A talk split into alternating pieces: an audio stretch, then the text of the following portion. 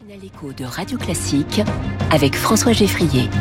Au travail, avec un point d'exclamation, c'est cette nouvelle chronique hein, depuis euh, trois semaines maintenant dans la matinale écho de Radio Classique. Bonjour Quentin Périnel. Bonjour François Geffrier, bonjour à tous. Journaliste Figaro avec nous tous les matins à 7h moins le quart. Ce matin, vous vous intéressez à un document administratif essentiel, la fiche de paye. Absolument François, et particulièrement à ce qui est écrit dessus, hein, pour chacun de nous, ce qui correspond à la rémunération qui nous sera versée à la fin du mois. J'ai lu dans l'Express il y a quelques jours ce témoignage rarissime, écoutez bien, celui d'une consultante parisienne de 28 ans qui explique comment l'un de ses collègues aurait jeté un gigantesque pavé dans la mare digitale qu'est Microsoft Teams en dévoilant sa rémunération dans un groupe où sont réunis une cinquantaine de consultants du même grade. Vous imaginez la torpeur, François, les jalousies, l'étonnement, le soulagement peut-être aussi. Bref, une kyrielle d'émotions contraires, une grande première dans cette entreprise où la rémunération est chose un peu mystérieuse et n'a pas vocation à être dévoilée ainsi, disons-le d'ailleurs à l'instar de la grande majorité des entreprises. Est-ce que les salaires sont, sont toujours voués à être tus?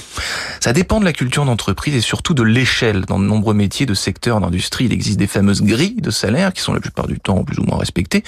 Donc disons que l'on se doute combien gagne environ son voisin de bureau en fonction de son intitulé de poste, a priori.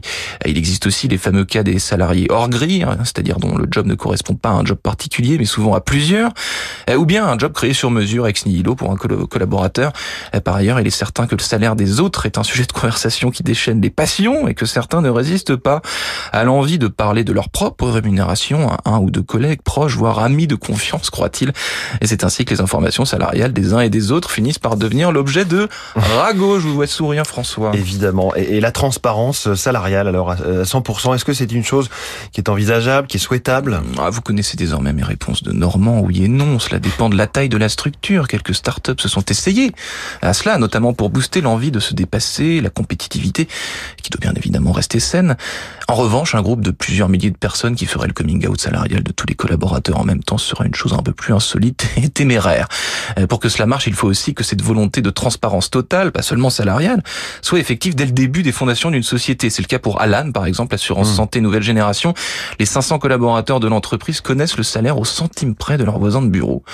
Voilà. Est-ce que vous seriez prêt, vous, par parler de rémunération, François Entre collègues, pourquoi pas Ça peut désamorcer effectivement euh, certains sujets dans certains cas, quand ça les envenime pas. Et vous, vous allez nous dire combien vous gagnez pour cette chronique? Jamais de la vie, François, c'est tout à fait personnel. Quentin Périnel et ses secrets chaque matin sur Radio.